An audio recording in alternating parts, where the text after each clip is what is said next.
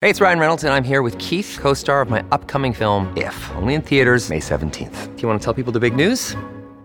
All right, I'll do it. Sign up now and you'll get unlimited for $15 a month in six months of Paramount Plus Essential Plan on us. Mintmobile.com slash switch. Upfront payment of $45 equivalent to $15 per month. Unlimited over 40 gigabytes per month. Face lower speeds. Videos at 480p. Active Mint customers by 531.24 get six months of Paramount Plus Essential Plan. Auto renews after six months. Offer ends May 31st, 2024. Separate Paramount Plus registration required. Terms and conditions apply if rated PG. Hello there. Welcome back to Conflicted. I'm Thomas Small, and my friend and co host, Aimen Dean, is here with me as well. Hello, Aimen. Hello, Thomas. How are you? Have you contracted coronavirus yet? Not yet. I believe we're all going to die of it soon. no. well, inshallah, as you say. So far in season two, we have been dissecting America's ambition following the end of the Cold War to establish a new world order of global capitalism, liberal democracy, all protected by America's military might. Last time we talked about Russia and about America's ambition to establish a new profitable partnership with their old enemy, and about how, thanks to Vladimir Putin, that didn't quite work out. So we've done the Middle East and we've done Russia, and today we're focusing on the third object of America's attention as it strove to build a new world order, and of course I'm talking about China. For the New World Order to succeed, China would have to be fully integrated into the global economy, which would result, or so America believed, in China's leadership enthusiastically embracing liberal democracy. Let's discuss how successful that plan was. The Intergovernmental Panel on Climate Change says there are only a dozen years left for global warming to be kept to a maximum of one and a half degrees With the banks, Celsius. we're seeing the end of capitalism. The end of capitalism as we know it, and I say good riddance. What is at stake is more in one small country than you will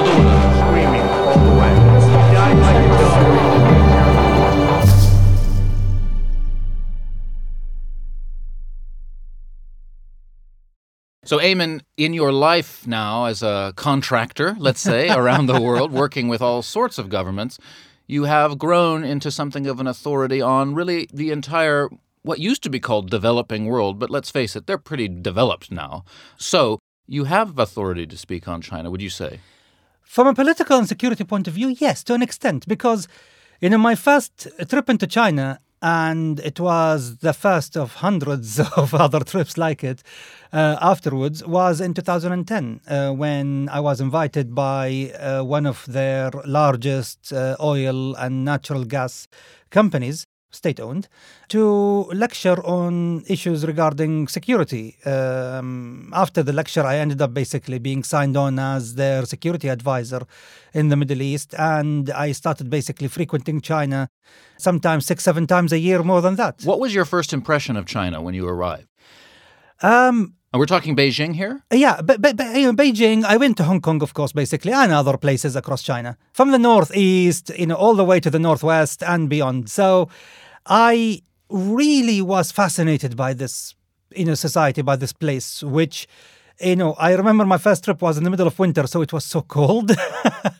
but in time, my relationship started to extend beyond just, you know, oil and telecommunication companies, started even to grow even with the government departments there, you know, in order basically to talk with them, think tanks that actually you know, uh, advise the uh, leadership of the Communist Party. So I started basically to have, you know, greater integration with them in terms of understanding, first of all, their fears and also their aspirations. Their fears uh, of uh, dealing with the Muslim world, but at the same time, their aspirations into really economically uh, conquering the Muslim world as they have done uh, in the 1420s, 1430s, and 1440s during the uh, voyage of uh, the Muslim admiral from China, Zheng He.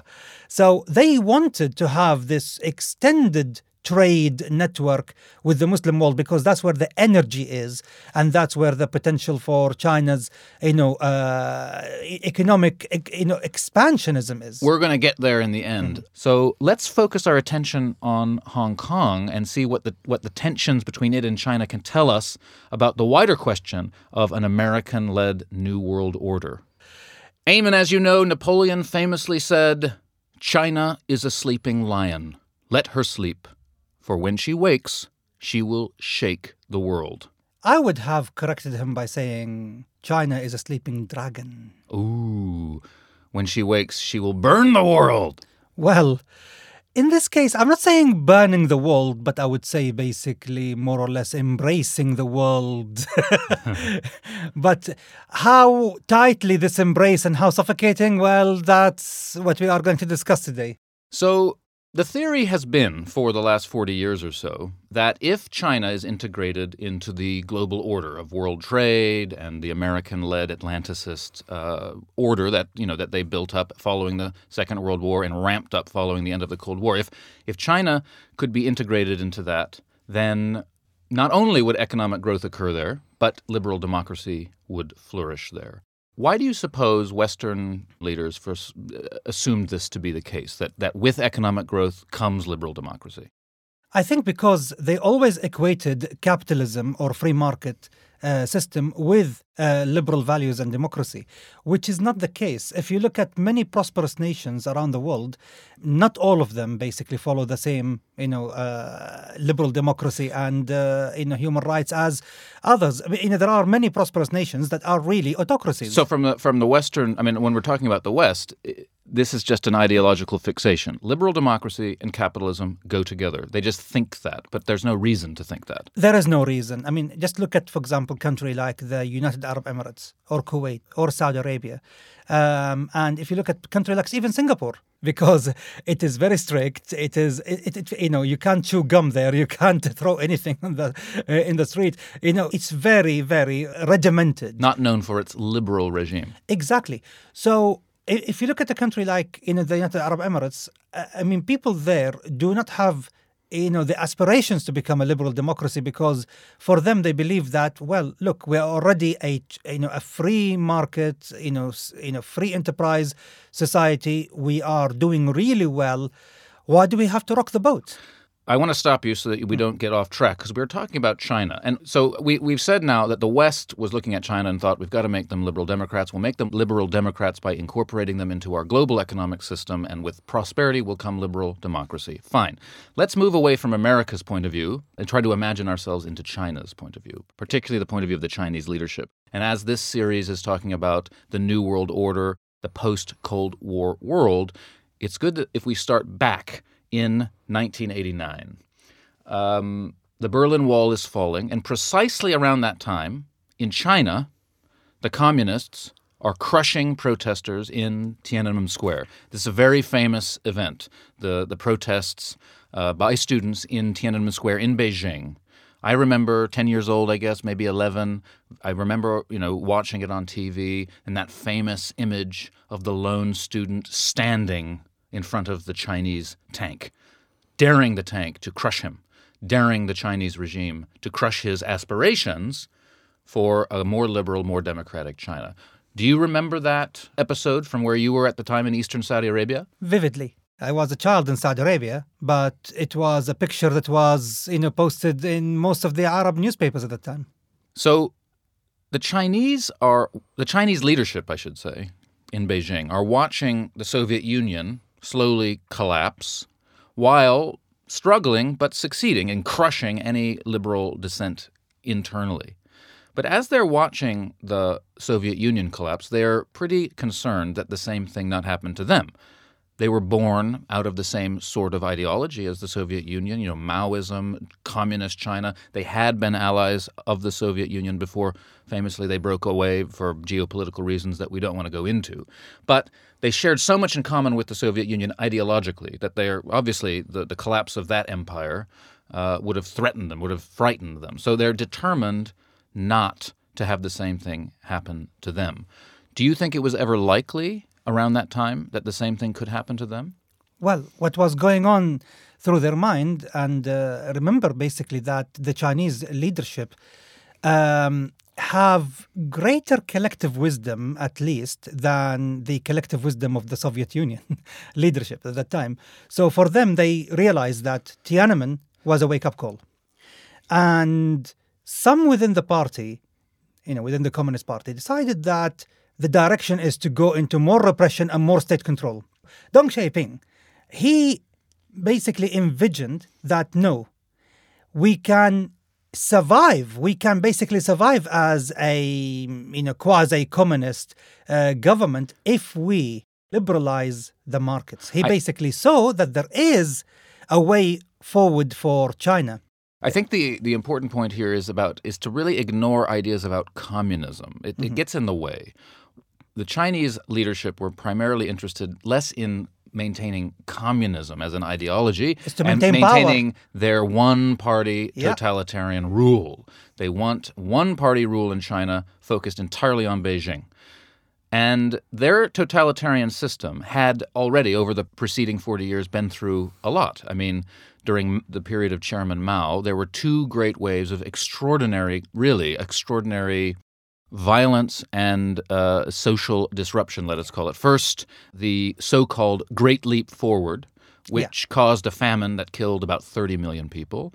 And then, only 10 years or so later, the so called Cultural Revolution, the Cultural Revolution, which killed at least 20 million. So, China has been through the ringer. Now, in the 70s, things began to change. Nixon famously went to China in 1972 and brought China in from the cold. And from that point onward, the American leadership worked closely with China. At the time, of course, thinking, well, since China and the Soviet Union have fallen out, we can maybe take advantage of that by uh, making the enemy of our enemy our friends.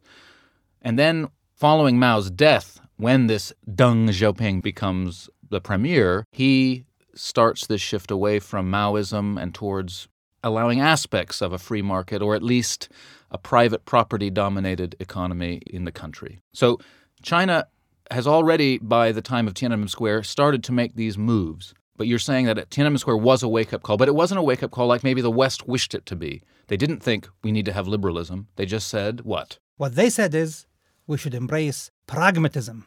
In other words, that if the people have enough, if the people have financial aspirations, then their political aspirations can be kept in check.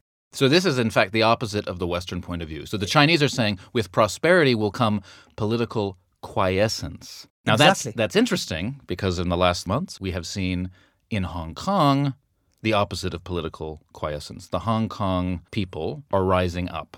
Hong Kong, which is a very important bastion of the Western economic system, right there beside China, sort of quasi a part of China since 1997, which, beginning in April 2019, has seen lots of protests which became increasingly violent, increasingly inflammatory over all sorts of questions, questions that really get to the heart of the Western economic system, what's called neoliberalism, because in Hong Kong they're facing growing property prices, the young generation feel disenfranchised, economic growth is stagnating, the system actually, though it seems to have a veneer of democracy, is being revealed more and more to just be a kind of economic capitalist, crony capitalist oligarchy. So, first of all, before we start analyzing it, what can you tell me about these Hong Kong protests? Why did they start? When did they start? What do the people who are protesting in Hong Kong want? Okay.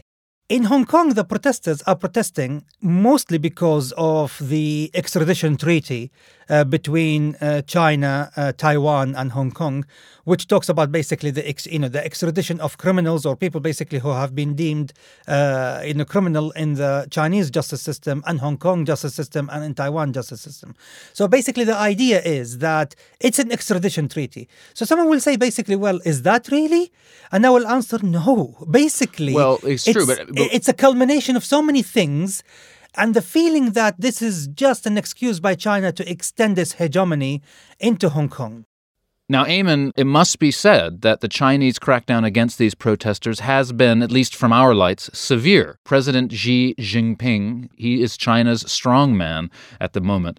Uh, he threatened the protesters openly. He said that any attempt to endanger China's national sovereignty and security or to challenge the power of the central government crossed a red line and would be dealt with harshly. He did say that, which is, in general, a very clear articulation of the Chinese political perspective, which is you will not stop us. China is going to win. But you know, basically, there has been there hasn't been any direct uh, Chinese uh, crackdown in uh, Hong Kong. But he said they would.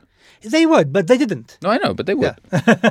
no, but they're well. They, I mean, the Hong Kong police have cracked down very Yeah, yeah. harshly, and everyone knows, you know, to whom the Hong Kong police actually answer. Yeah, but you know, whose fault is that? You know, Britain did not defend, uh, you know, basically its, uh, you know, position in Hong Kong, and It is not Britain's fault that Hong Kong police are cracking down on No, protesters. what- Britain doesn't have the No, power to. What to I mean, what I mean, basically, is that they left, you know, in 1997. So 22 years later, who do you think basically the Hong Kong police will answer to? If it's not to China, then to who? Because maybe know, to the people of Hong Kong. That would be nice. yeah, but in 20 years it will go back to China. That's true. Well, in 20 years, they can deal with that. It, it must be pointed out that for almost 200 years, Hong Kong was part of the British Empire. It was sort of leased to the British uh, in the early 19th century on a long lease, and that lease came up. Uh, in 1997, at which point Hong Kong was handed back to the Chinese. Now, a very complicated set of negotiations led up to that handover, and one of the many things that, one of the many concessions that the Chinese agreed to was for example, not to extradite criminals from one justice system to the other because the Hong Kong uh, residents were, for uh, justifiable reasons, afraid that the legal system of Hong Kong, based on British common law and respect for human human rights and things, might clash with the system in China. So. The extradition treaty may seem like a small thing, but it symbolizes something, which is that the agreement that had that the Chinese had made might be coming apart and that the Hong Kong will be integrated more completely into the Chinese system, which Hong Kong people fear. Is that is that fair? Well, one of my uh, bosses when I was working in the in that particular global bank I used to work for uh, after I left the UK intelligence services, he said to me that up to 1997, the people of Hong Kong were feeling so nervous that between 1992 and 1997, many many people basically migrated to Canada, the US, UK, and other places, you know, because they were afraid that the handover will basically, you know, make them proper Chinese. And remember, 1997 China wasn't as advanced as now. No, and wasn't also and, as now. and the and the, the shadow of Tiananmen Square hangs over this whole Exactly. conversation throughout the 90s. China was still kind of a baddie. It hadn't been, you know, it hadn't been brought in entirely from exactly. the cold.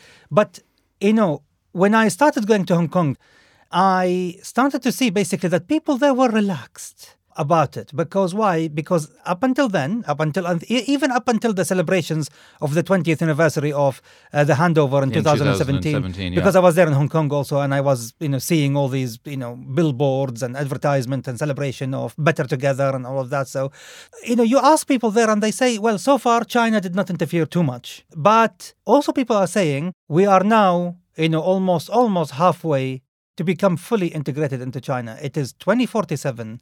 That's a date when the special status, most likely the special status of Hong Kong as an SAR, uh, a special administrative region of China, will come to an end. This was also part of the negotiations with the British at the handover. That Exactly. the, the settlement that they agreed on would last only 50 years, at which point China would do with Hong Kong what it wished, and everyone assumes that will be to incorporate it as a proper, a proper part of, of the country. Exactly.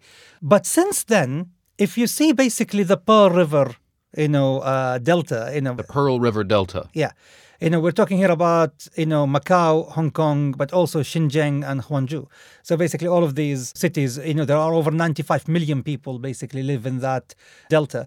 And China now has, you know, basically built a sea bridge over uh, you know that delta in order to connect all the four cities together. So they're coming. The infrastructure is being laid down already. Exactly. So for them, for the people of Hong Kong, they started to feel that, oh my God, basically we're being incorporated. But at the same time, the living standards, you know, in the cities around Hong Kong, especially Shenzhen, just to the north of it, started to improve considerably. And this is the mainland China. And, you know, this is something that started to affect the people of Hong Kong, where they started to have this kind of double loyalty. They fear China, but at the same time, they admire the fact that China builds while Hong Kong doesn't. You know, there is a monopoly of land in Hong Kong, and that basically has caused many young people to feel despair over the fact that they will never be able to own a property because it is the most expensive real estate in the whole world. This is extremely this is extremely interesting to hear because in a way, Hong Kong is like a little Western satellite just beyond China. And the West, as well, is kind of going through waves of uh, similar realizations that its relative prosperity is less than it used to be vis a vis the rest of the world, especially China. As a result of which, it doesn't command the same sort of power. It looks across at China and is a little bit concerned or half concerned, half admiring. Property values throughout the Western world are skyrocketing, especially in the cities. The young generation can't can't afford to buy houses, including you know even middling generation like myself. And so the Hong Kong people are kind of going through the same thing. but 10 times worse. Ask any person from Hong Kong, can you afford to buy a house? Which is in reality a shoebox in a high rise. That's what it is. Uh, and they will tell you basically it's, you know, not until they are in their 40s they can, you know, uh, they will be able to afford. Um, and that is the problem here. Is yes, it's fact- true. Hong Kong is the world's most expensive real estate market by Exactly. far. It's it's you know the average house cost uh, costs 1.2 million dollars in in Hong Kong. This is well above Singapore, which is the second most expensive Mm-hmm. in the, in the world. So that's a big problem. Hong Kong's real estate prices are extremely high. Not Now, for shortage of land, but not for shortage of, land. It's, it's- an island. Yeah, no, but still, they have you know a good decent part of the mainland basically that belongs to them. So basically, it's not a shortage of land; it is the monopolization of land by the land department of the government of Hong Kong. They you know rarely basically put out uh, small parcels of land for development uh, for auction and of course it will be the highest bidder. And as a result you know the prices just keep going higher and higher and higher. They control it because basically of the fact that there is when when people say hong kong is you know a democracy i really start to laugh it's an oligarchy of real estate barons It's true. Hong Kong is uh, headed up by someone called a chief executive, which is quite funny because that's an expression we usually associate with the world of, of, of corporations. So the Hong Kong chief executive oversees a, a committee which is dominated by, by property oligarchs, really, but then who al- also have their fingers in all the pies of, of Hong Kong. Exactly. So what happened here is that now the protests are about anti-China. That's what you know what's happening. But the question is, what triggers it? What triggered all of this? Yes, the fear that China is going to rob them of their you know uh, human rights, of their freedom of expression, freedom of assembly, and that's right. The you know, but if I tell you what a Chinese official told me over dinner, and he is someone I also met in Hong Kong, you know, several times as well as in mainland China. And he said that the problem is I feel that the you know Hong Kong young are protesting against China, but they are protesting at the wrong you know uh, enemy here. The real enemy are the ones who are robbing them of their aspirations, because if he he compared a young you know entrepreneur from China from Shenzhen, just north the border, and a young entrepreneur you know, from Hong Kong. And he will say basically that the young entrepreneur in Hong Kong, you know, won't have enough savings or money to invest in his business or uh, invention because he's already, you know, spending so much, you know, of his uh, income on rent, you know, because he can't buy. And if he tried to get an office or incorporate, basically, is even more expensive. But a young man from Shenzhen can save more, even though the income is less, can save more of his income because the rents are less and you know if he wants to incorporate and start a business and all of that the cost of business is less. So you know the reality is that Shenzhen is now becoming more successful than Hong Kong you know as a tech capital of China while Hong Kong remaining reliant on the financial sector as well as the trade sector. But if only the real estate prices start to go down only then we start to see basically that the people of Hong Kong will start to feel more secure about their future. It's But difficult though because yeah. the entire Hong Kong political economy is propped up by high house prices. Unsustainable. It, it may be Unsustainable. unsustainable, but it's true. I mean, because Hong Kong has famously low taxes, Yeah. uh, which is it is claimed, which lies behind its rise to economic domination over the 20th century. Fine, but the state, which still needs to provide public services, is funded largely by its ownership and its its selling and, and renting of these of, of property, which is so which so they have to keep the price very high in order to sustain the system as it is. but then the system will lock out the next generation. The, the next generation is, will, will remain locked out of the property market because it's just too high. It's just unrealistically high. So what is the China, what does this Chinese official say is the solution? I mean, what would China, what would the Chinese Communist Party do to solve this problem? Well, for them, they are saying, well, we are going to wait until 2047. We are biding our time. 2047 is around the corner from a historical point of view. And only then, basically, when the whole, the, the, the two regions, basically, like, I mean, the uh, uh, both Macau and uh, Hong Kong become fully integrated into China, then and you know be the real estate market basically you know in Hong Kong will collapse automatically because then there will be no border between Shenzhen you know and Guangzhou another place and the mainland China and Hong Kong people can commute. It will be linked up by train. There will be no visas or passports or border anymore. There will be commuter belt created for Hong Kong by then. People can just live in Shenzhen or its suburbs and can basically commute to Hong Kong on daily basis. So the Chinese are the, Ch- the Chinese are not threatened by these protests. I mean, we're, we're, we hear all the time in the news here that the protests in Hong Kong are a harbinger of big problems for China. That it might be the first domino in a set of dominoes that come that brings the whole system toppling down. The Chinese, they're pretty sanguine. They they're not afraid. This is the problem. I mean, it's the the West always get excited about protests and freedom and all of that. Like, I mean, but you know, you need to understand that it's far more complex than that. The Chinese media machine is very formidable. They really know how to steer the public opinion of their people without the people knowing that they are being steered into that direction. The argument I made now that the protesters in Hong Kong, you know, have been, you know, yes, they have been triggered by the uh, treaty, but in reality, basically, they are also protesting the extradition about treaty, the Yeah, extradition treaty. The extradition treaty. They've been riled up about it, but also they are riled up because they feel that they don't have a future in Hong Kong because of the fact that they will always remain renters, you know, rather than you know property uh, owning individuals and professionals. And so that is so the Chinese media really made it into oh these poor people they are misled because while they are you know you know they are protesting against the wrong enemy here.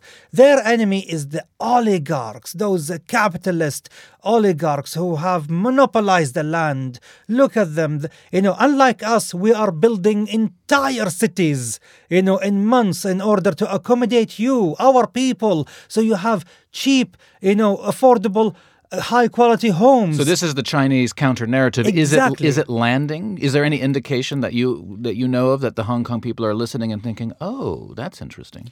Well, there are, it's not directed at the Hong Kong people. It is directed at the Chinese people, because when the Chinese people see the protest, the Chinese government want to make sure that it's not that the imitated. protests don't spread. Exactly. So what they are saying, look, look at Hong Kong model. People can't afford the shoebox. You guys, however, basically, we are building like there is no tomorrow. so, hmm. you know, so in a sense, they have actually cleverly, you know, turned the narrative upside down and that the protesters are just misled people who, you know, thinks their enemy is China, while in fact, basically, they are angry about their living conditions. So the Hong Kong protests aren't going to derail the Chinese juggernaut anytime soon. Let's switch now. Let's move to the other side of China uh, and return, in fact, to a topic that we discussed in season one of uh, of Conflicted. And this is the other thing that you often hear about these days that's going on in China, uh, in the, on the west uh, side of the country, amongst the, a population of Uyghurs, the Uyghurs of Xinjiang province in the west. Um, briefly now, because we did cover this in, in season one, who are the Uyghurs? They're not actually Chinese. Well, remember that China have 56 uh, ethnic minorities, so um, they are one of the ethnic minorities of China. They're not Han Chinese. Oh no, Han, the Han actually make up the vast majority of uh, Chinese people. But then remember, there are you know Mongolians, Kazakhs, uh, there are Tibetans. Tibetans. you know there are the Cantonese. You know basically there are the Hui Muslims who are actually Han Chinese, but by ethnicity, but Muslims. Um, and don't forget the religious minorities who are always you know prosecuted. Like many people basically talk about Muslims being prosecuted, not necessarily. Hui Muslims don't have the same you know trouble that the Uyghur Muslims have, and that's because of the separatism that the Uyghurs have, which Now, Aimen, I want to push you on this. You say that Hui Muslims haven't faced persecution by the Chinese state. I think that's not strictly speaking accurate. Now, it's true, they're certainly not experiencing what uh, some of the Uyghurs are experiencing. But in April 2018, the Chinese Communist Party's United Front Work Department took control of the State Bureau of Religious Affairs. And so they are now directly overseeing religious affairs, um, no longer the government itself. And this united front has emerged as a very aggressive uh, proponent of making sure that religious groups throughout China are not expressing any anything that they consider to be anti-Chinese. It's part of a larger process of sinification of, of religion in China. So, for example, amongst the Hui Muslims, they've been knocking down domes and minarets, anything that smacks actually of Arab aesthetic, Arab Islamic aesthetic. Now, I think it's important to to point out that this actually I mean, in fact, this actually backs up your larger argument, I would say, which is that the Chinese state is involved in state building, in creating a viable nation state, which can then project its power outwards. And Muslims within China are considered to be potentially antagonistic to that effort. Ironically, as they are often considered to be elsewhere in the world, even in the West. You know, it is Muslims that often create this sense that they're not really one of us. They're not really signed up to our national identity. Well, historically speaking, the Hui Muslims, you know, filled up many, many uh, posts in the government that are related to commerce, diplomacy, and even the navy. Um, so, in a sense, yes, the emergence of that committee from the Communist Party to take over the religious uh, affairs of uh, China was worrying and worrying for so many people, including the Hui.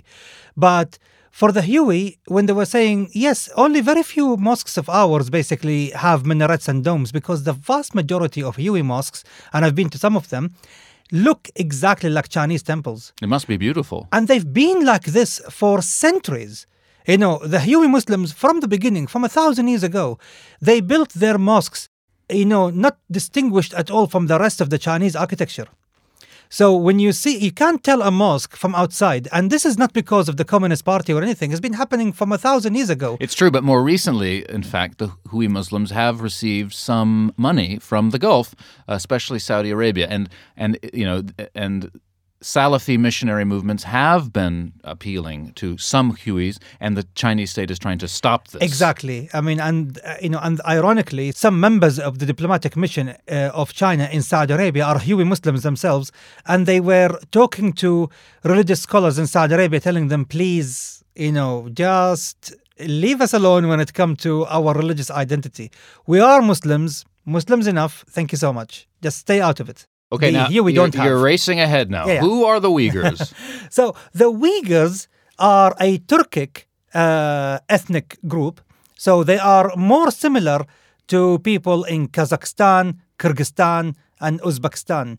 Uh, so they are Turkic in their. Uh, in fact, it's the birthplace of the Turkic-based languages, uh, especially in places like Kashi, uh, which called in uh, you know in Arabic Kashgar and in the local language Kashgar. So, you know, which is basically sitting in the southern part of the Xinjiang province in northwest China. So let me just tell you what I know about the Uyghur situation in China. Uh, the Chinese are evil and they're erecting enormous concentration camps, shoving millions of Uyghurs in them and brainwashing them into not being Muslims because they hate God. No, it's not like that. really? I mean, that's what I've been told. okay. Okay, wait, first, before you just Yeah. destroy the received wisdom of it, to what extent is that narrative true? Okay. So you know, a disclaimer to you know the listener here.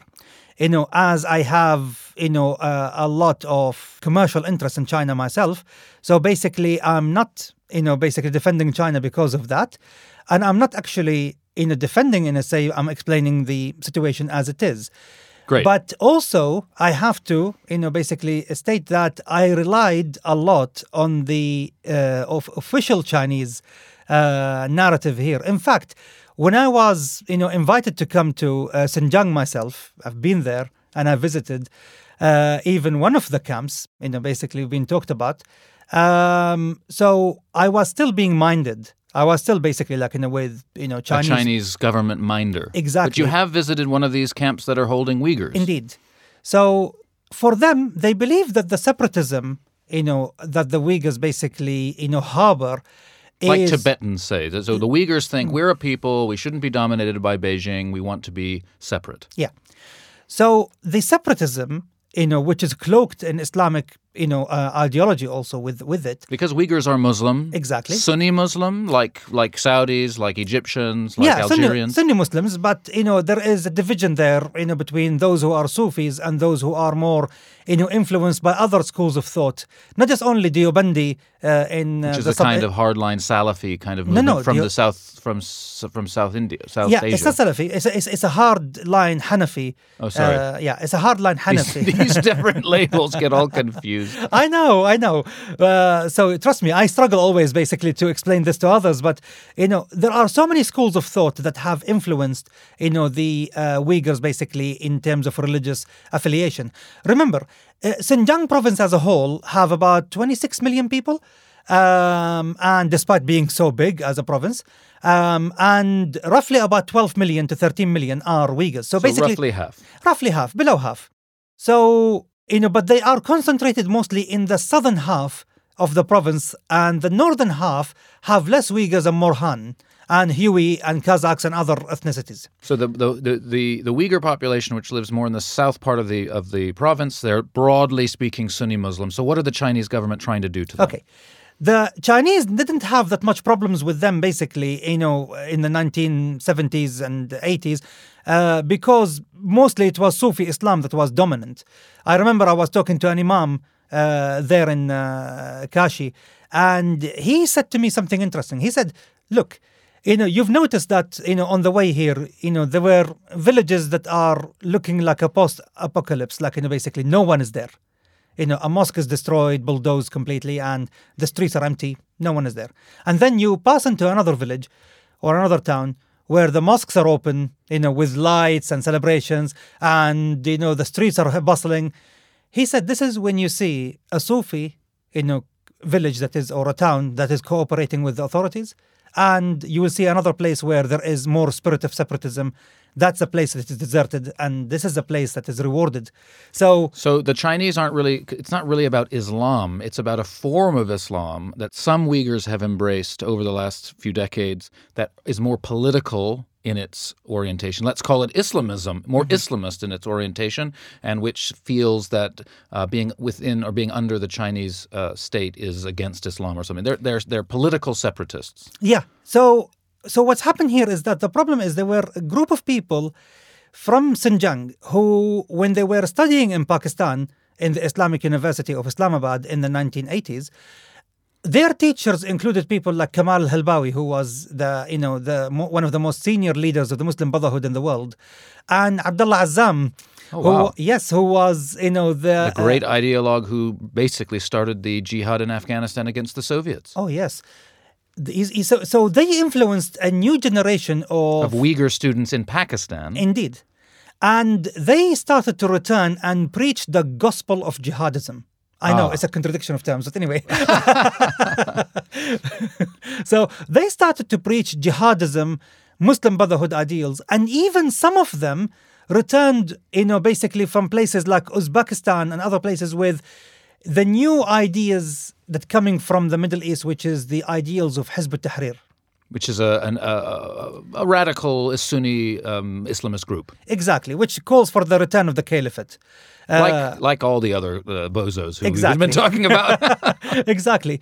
To the point where, you know, uh, it's estimated that the number of Hizb ut-Tahrir members, underground members basically, in Xinjiang, according to Hizb ut-Tahrir sources themselves, exceeds six to 7,000 members. That doesn't sound like so many people. And I mean, God, the country has 1.3 billion. Uh, yeah, I'm talking about the Uyghur population is 12 million. So basically, having six or 7,000 members of Hizb ut-Tahrir, and that's only Hizb ut-Tahrir, we're not talking about the Muslim Brotherhood, and not to mention the jihadists. Because there have been Uyghurs in in Syria, as we discussed in season one. and Afghanistan, and you know, you know, fighting alongside the Taliban. So the Chinese are afraid of the separatism that ex- is being incubated amongst this kind of Islamist uh, ideology amongst the Uyghurs. But what are they doing to the Okay. Uyghurs? So, if you are looking at them, they are, you know, they basically believe that, look, as we have pacified Tibet, they believe they have pacified Tibet. So the person, you know, the individual who actually was responsible for the pacification of Tibet is now in Xinjiang, and he's been there for a few years. He is now basically leading the effort to pacify uh, Xinjiang. I mean, Aimen, I'm afraid you're not selling this to me because I've my whole life I've only heard that the Tibetans have been utterly crushed by the Chinese behemoth, and and you know Richard Gere has told me many times at the Oscars that the Tibetans are suffering. Well, okay. Suffering politically, maybe, but economically speaking, mm, things are starting to change a lot. We're know. back again to that. This is the Chinese way. We will make you rich, Yes. and you just give us your freedom in exchange. Well, yeah. uh, You know, this is the money, obey. That is the Chinese methodology. And this is why, when I talk to people about it, they keep saying, but they are not supposed to do that. I, I I remind them that this is China. This is not Europe. This is not North America. This is not Australia. This is China. The Chinese have their own way of dealing with things. And therefore, we have to understand their mentality, their mindset. I must stress, Thomas, that I made my position very clear, you know, basically in my lectures on counterterrorism to Chinese officials, that repression doesn't work. Repression will breed only further acts of terrorism and further acts of violence. And what's happening is beyond what could be endured by the population who are very proud people. The Uyghurs. Yeah. And, you know, and I made my position very clear on I'm glad you're saying this because I, you know, I want the listener to understand that Aimen is not justifying the Ch- Chinese state repression. He's simply explaining it. I'm explaining it. I tell you, there is a possibility of a negotiated settlement for this entire sorry crisis. There are many people in China who are good hearted people, decent people, whether in academia or in the think tanks that advise, you know, the Chinese government. You know, what if if the demands for separatism is dropped, then the negotiation over religious freedoms, you know, can you know kickstart really. And this is why I'm saying, as long as there is a possibility of talks, of secretive talks basically taking place, take this chance. It's about the survival of the Uyghur Muslim religious and ethnic identity. Aimen, this is all very interesting. I mean, I, I must say it freaks me out what you're describing about the Chinese uh, rep- and, and, the, and their apparatus of repression in, in, in, in uh, Xinjiang against the Uyghurs. Well, you know, we have to understand, you know, basically, we don't excuse, by the way, we just say understand why they want to maintain the integrity of their borders and the integrity of China as a unified country. And their way of doing things includes setting up camps, putting uh, recalcitrant Uyghurs into them, and brainwashing them into being uh, obedient to the Chinese state. Is that basically what's going on? Yes. And are they being murdered in droves if they refuse? Uh, well, I mean, basically, the question here is that when I ask the question all the time, are there any people basically who has been executed? And the answer is there are people who's been executed since 2009 until now on charges of terrorism, and the fact many of them were returnees from Afghanistan, uh, or you know, in later years, basically returnees from Syria who were trying to carry out acts of terrorism. There has been dozens of acts of terrorism by the Uyghurs, you know, you know, uh, who are jihadists basically in China. You know, the Kunming massacre, you know, is one of them. Basically, I've never heard of the Kunming massacre. uh, well, it is, uh, you know, in the province of Yunnan, I think. Basically, it was in 2014, where in at a train station, Well, it was a Uh, knife attack. That it's a knife someone went attack. berserk and killed all sorts of people. Exactly, like you know, dozens of people were killed, hundreds were wounded. I mean, and so you know, and uh, there were many other acts of terrorism. You know, basically, uh, uh, you know, car bombs against police stations in Xinjiang. I mean, basically, the, the Chinese. Um, uh, you know, released a video basically containing five minutes containing, you know, all of these acts of terrorism happening on caught on CCTV and all of that. So now, So, for- so for- jihadists have been executed in China. Yeah. But what about just garden variety Uyghurs who would frankly rather be Muslims and not Chinese? Okay. So this is basically when you ask and they say no, we don't basically execute people because they think differently. And we put them in prison until basically they recant, but we do not execute people, you know, in this way. That's what they say, and I ca- haven't seen any evidence of people basically being executed, you know, for thought crimes. Frankly, even if that's the case, it, it doesn't make me really want to move to Xinjiang. But the Mike, let's just Yeah. let, the real question is why does China care that much? I mean, it's Xinjiang. Who cares about Xinjiang? Why can't these people just why why don't we just allow a new Central Asian republic, call it Xinjiang, to be established and it breaks away from Beijing? Uh, okay. I mean, fa- Western China, it's nothing. It's just desert and crap and Yeah, I know. Uh, you know, I've been there. But actually, uh, you know, if you tour the place, it's really beautiful. I mean, really, I'm not kidding. It's really beautiful. Sure, there are lots of beautiful places. The Chinese don't need to own them. Yeah, yeah. But but historically speaking, first of all, the Chinese border always fluctuated against the Russian Empire, against the Turkic empires, you know, back and forth, back and forth, back and forth. That, you know, that's always the case. And since the Qing dynasty and beyond, and before even, that the Uyghurs lived, you know, uh, for periods of time under, you know, uh, Chinese influence, under Russian influence, under Turkic uh, influence. So there were always these, you know, movements. There wasn't a single country, you know, basically called Turkestan or East Turkestan as they call it, you know, uh, in Xinjiang, except for brief periods of time in Uh, the this, last this part of the world is a frontier zone between empires and always exactly. has been. It's always has been. So now, for when I, you know, I will, I will not say this as my opinion. I will just tell you what that Imam from Kashi, who was telling me about why the Chinese are putting hundreds of thousands of people in the camps and talking about them and saying, while it is regrettable, he believed it was necessary because you know the ideologies that are coming out of other Muslim countries has infected them with the rebellious uh, nature, which doesn't you know bode well for the future of the Uyghurs in the region. He said that look, we are 12 million people in this province. This province was always the back door of China. You know, uh, you know there is there was no reason for the Chinese to hold on to it because basically it is not exactly rich in natural resources. It is not basically very strategic, but something changed. You know, in recent years. Now, instead of being the back door of China, now Xinjiang is the front door of China, the new front door of China, and it's it's important for a strategic survival.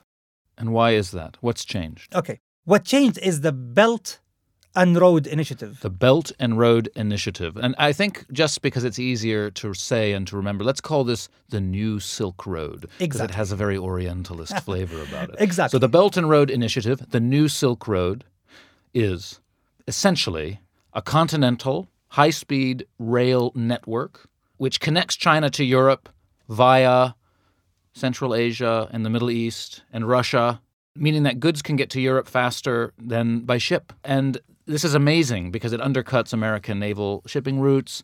It, it basically is shifting back to the continental system from the Atlanticist naval dominated system. And it includes all sorts of things ports, new maritime routes. The Chinese are basically throwing down the gauntlet to the way the world has been run for the last 500 years and saying, We're back. We are going to dominate global trade. Look, the Belt and Road Initiative is a gigantic, gigantic project. It will cost a trillion dollar, and that's only phase one. What will happen is that there will be, you know, you know, basically Xinjiang, whether it is Urumqi, the capital, or Kashi, the you know second uh, city, basically in the south of uh, uh, Xinjiang, they will become the junctions of this new Silk Road.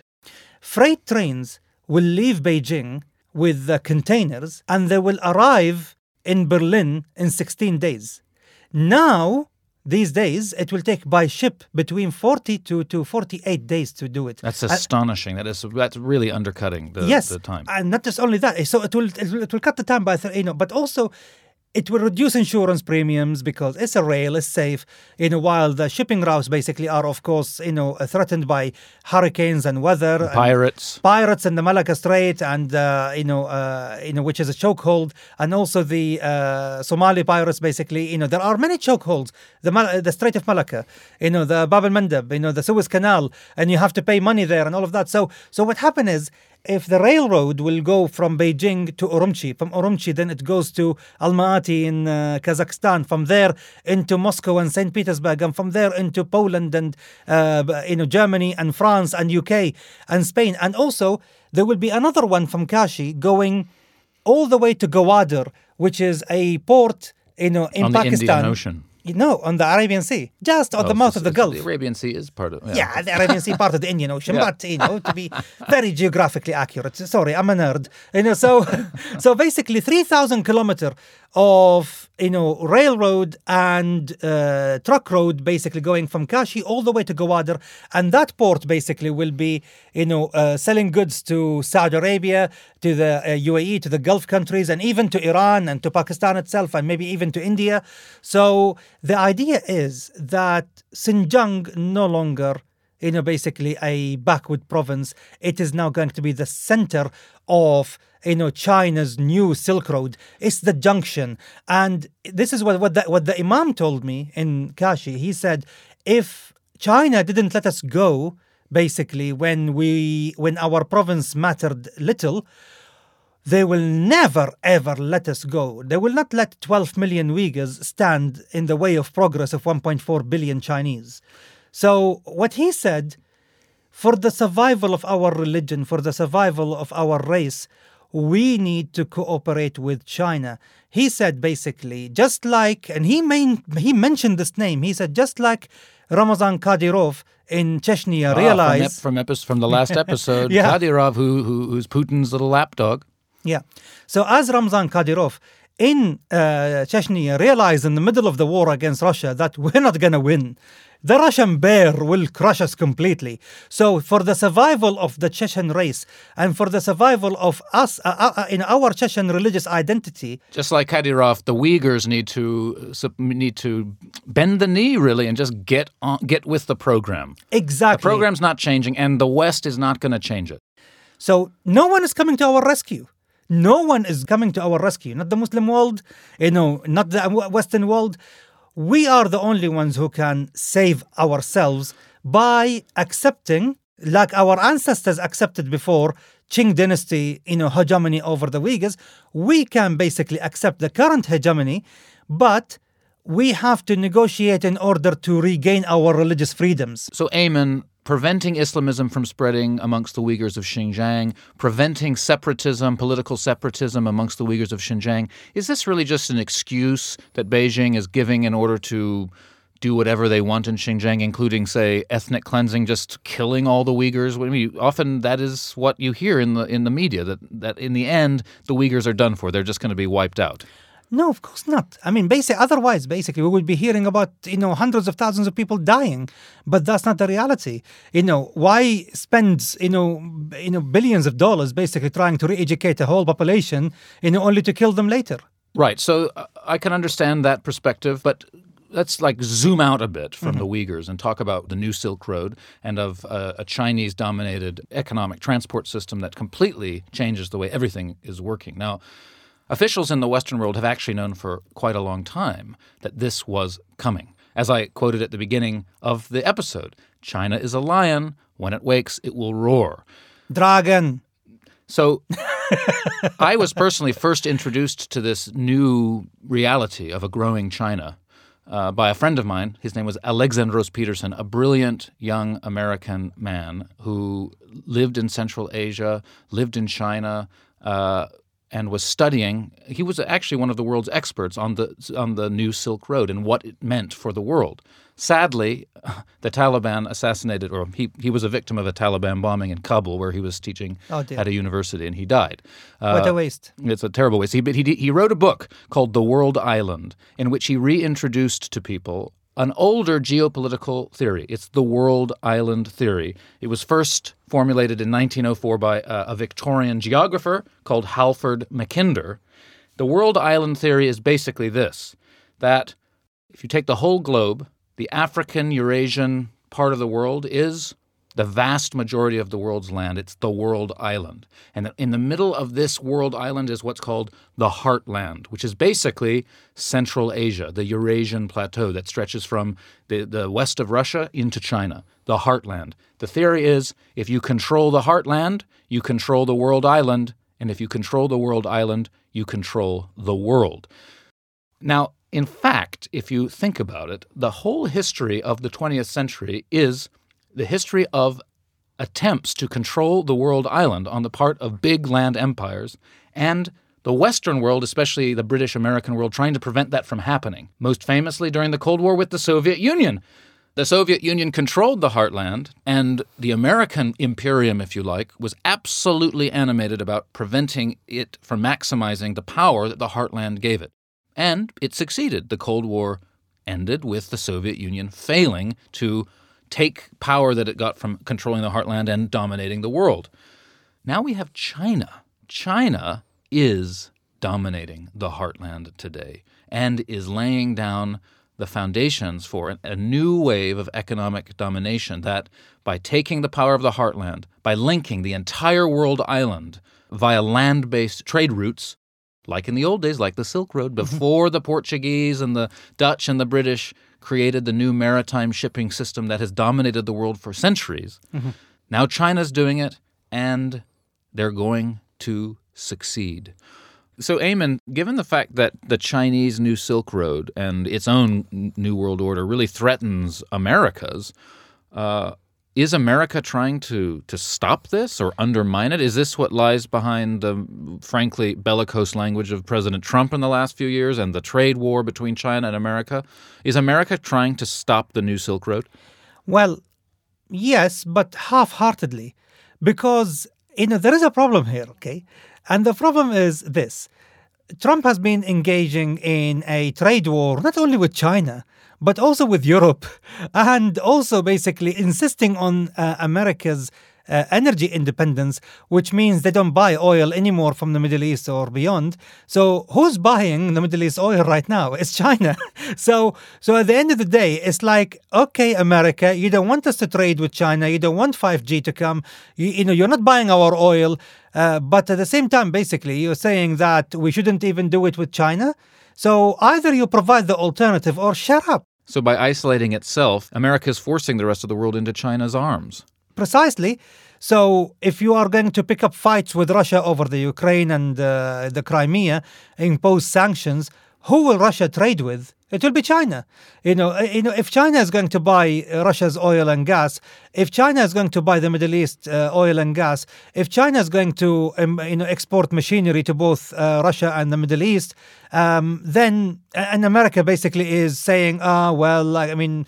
Uh, we are going to defend the human rights and we are going to stand for freedom and all of that. Okay, you want to stand for freedom, then become a viable economic partner, or just do not try to sabotage, you know, another economic partnership that is emerging. If the United States was being led by someone more internationalist in out- outlook than President Trump, is it possible that he might be able to create a genuine global alliance or coalition against the rising China? Do you think that would be possible? No, because you know Obama also failed, and he's an internationalist. America doesn't need a protectionist or an internationalist. What it needs is a pragmatist. So you just they, America just needs to face up to the fact the Chinese train has left the station. You better get on board. Yes. And so, really, dear listener, everything is going to change. The Western world is sort of over as we understand it, and the new century is China's. Now, this whole season is about the new world order that, that George H.W. Bush wanted to create. America, it's, it's not necessarily that America's failed, it's that China has succeeded. The Chinese New World Order is being born today. What do you think? Is, am, I, am I right about this, or am I, am I exaggerating? You are right, but there are some caveats here. You know, we have to always, you know, remember something. China is not a nation of innovation. China is a nation of imitation. And it will remain so for a little while. When will I see China rise to heights of greatness that was never seen before is when they are transformed from a nation of imitation to a nation of innovation. Because Because then, if they become innovative, nothing can stop them. Because at the moment, why the American economy is so dominant, with the tech boom and the internet, I mean, we dominate all. Of, I mean, we, I mean, I'm an, I'm an American. You know, Yeah. I personally dominate the world economy. Uh, America dominates, you know, all of the innovative uh, technological advances that are creating economic growth at the time, especially from Silicon Valley. Why? Because basically America is the innovation economy. Yeah, China manufactured the iPhone, but really, who designed it and made it and created it? Okay, but- America. But, what about you know Huawei and all of these big Chinese firms Yes. and East East Asian firms more generally, which That's fall within the Chinese exactly. orbit? Exactly. That's why I'm saying that at the moment they are imitating, but when they start innovating and they're beginning to, you know, eh, we can we can see the transformation now from the imitation nation to the innovation nation. This is basically when we start to see a greater you know chinese dominance why because then there will be a true alternative and the most important example of this now is the 5g row all over the world the question is the- Huawei's 5G network that right here in, in the United Kingdom, uh, you know, it, it, absolutely, it's tearing political parties apart. Do we allow a Chinese firm, you know, basically linked to the Chinese security service, to install for us our telecommunications network? But here is the problem is that the americans could not yet come with a viable alternative Well, so I didn't exaggerate. So the New World Order is Chinese. Exactly. That's why. But, but this is why I said that. You know, and I, I remember I was at a dinner at you know the largest oil company in uh, China. Um, I was their guest of honor at the time, and that was in 2010. So it was really a long time ago, almost 10 years ago. So I remember I said these exact words because they were asking me, when do you think basically China will become the top economy the, of the world? You know, and I was asking, you're Chinese, like, you know, why do you ask me? He said, because we love to listen to the opinions of others.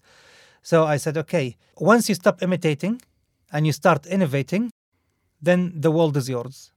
Well, it's happened. Yes, it's beginning. It's beginning to happen. It's beginning to happen.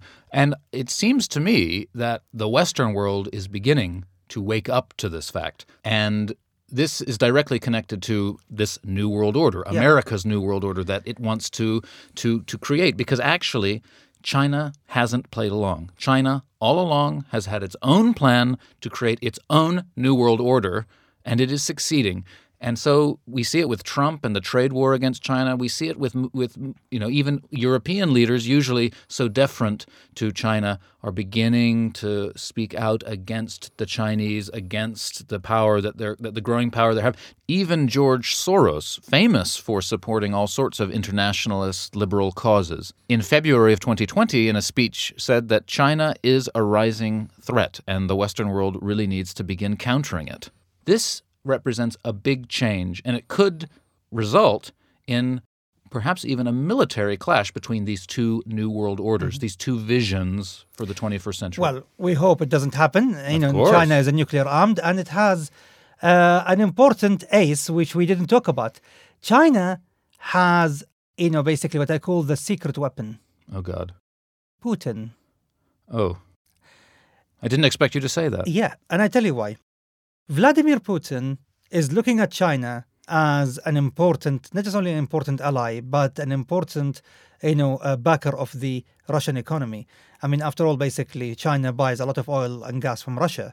Um, it's an important client, but also at the same time, the new Silk Road, you know, is going to pass through Russia and through Russian satellite states, like you know, if we can call Kazakhstan a, uh, a satellite state, but you know, it's an allied, you know, uh, allied uh, to the Russians. So basically, the Sil- Silk Road will pass through Russia to Moscow and St. Petersburg, and then from there into Europe.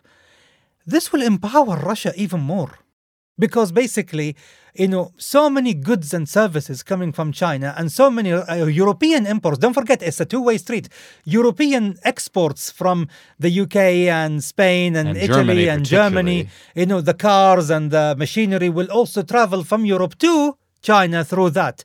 So Russia will become the middleman between China and Europe and the rest of the world. And so For Putin, he's looking at this and rubbing his hands, lick, you know, licking his lips and thinking, brilliant. Well, there you have it. Uh, America's New World Order is being rather successfully countered by uh, the Chinese alternative, a real competitor with the new Silk Road initiative from China.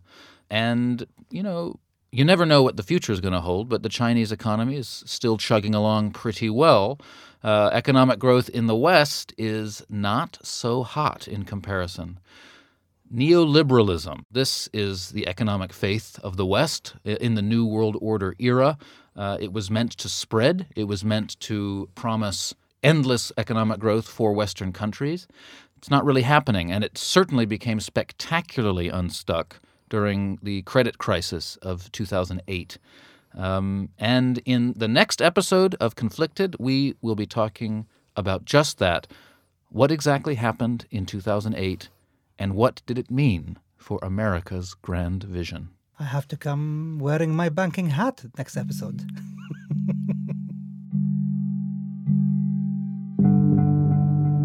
this season, we've set up a Facebook discussion group where we post recommended reading. And if you want to go into even more depth about the topics we cover on the show, as with every episode, we are giving away a recommended book this week. This week's book is Belt and Road A Chinese World Order by Bruno Maçães, a book which successfully captures the exuberance as well as the apprehension that this huge project generates.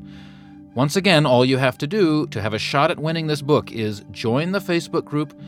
Thanks to everyone who has. Your messages, comments, and feedback mean so much to us, really, and are actually very helpful in shaping the future of Conflicted. Find the group on Facebook by searching Conflicted Podcast Discussion Group.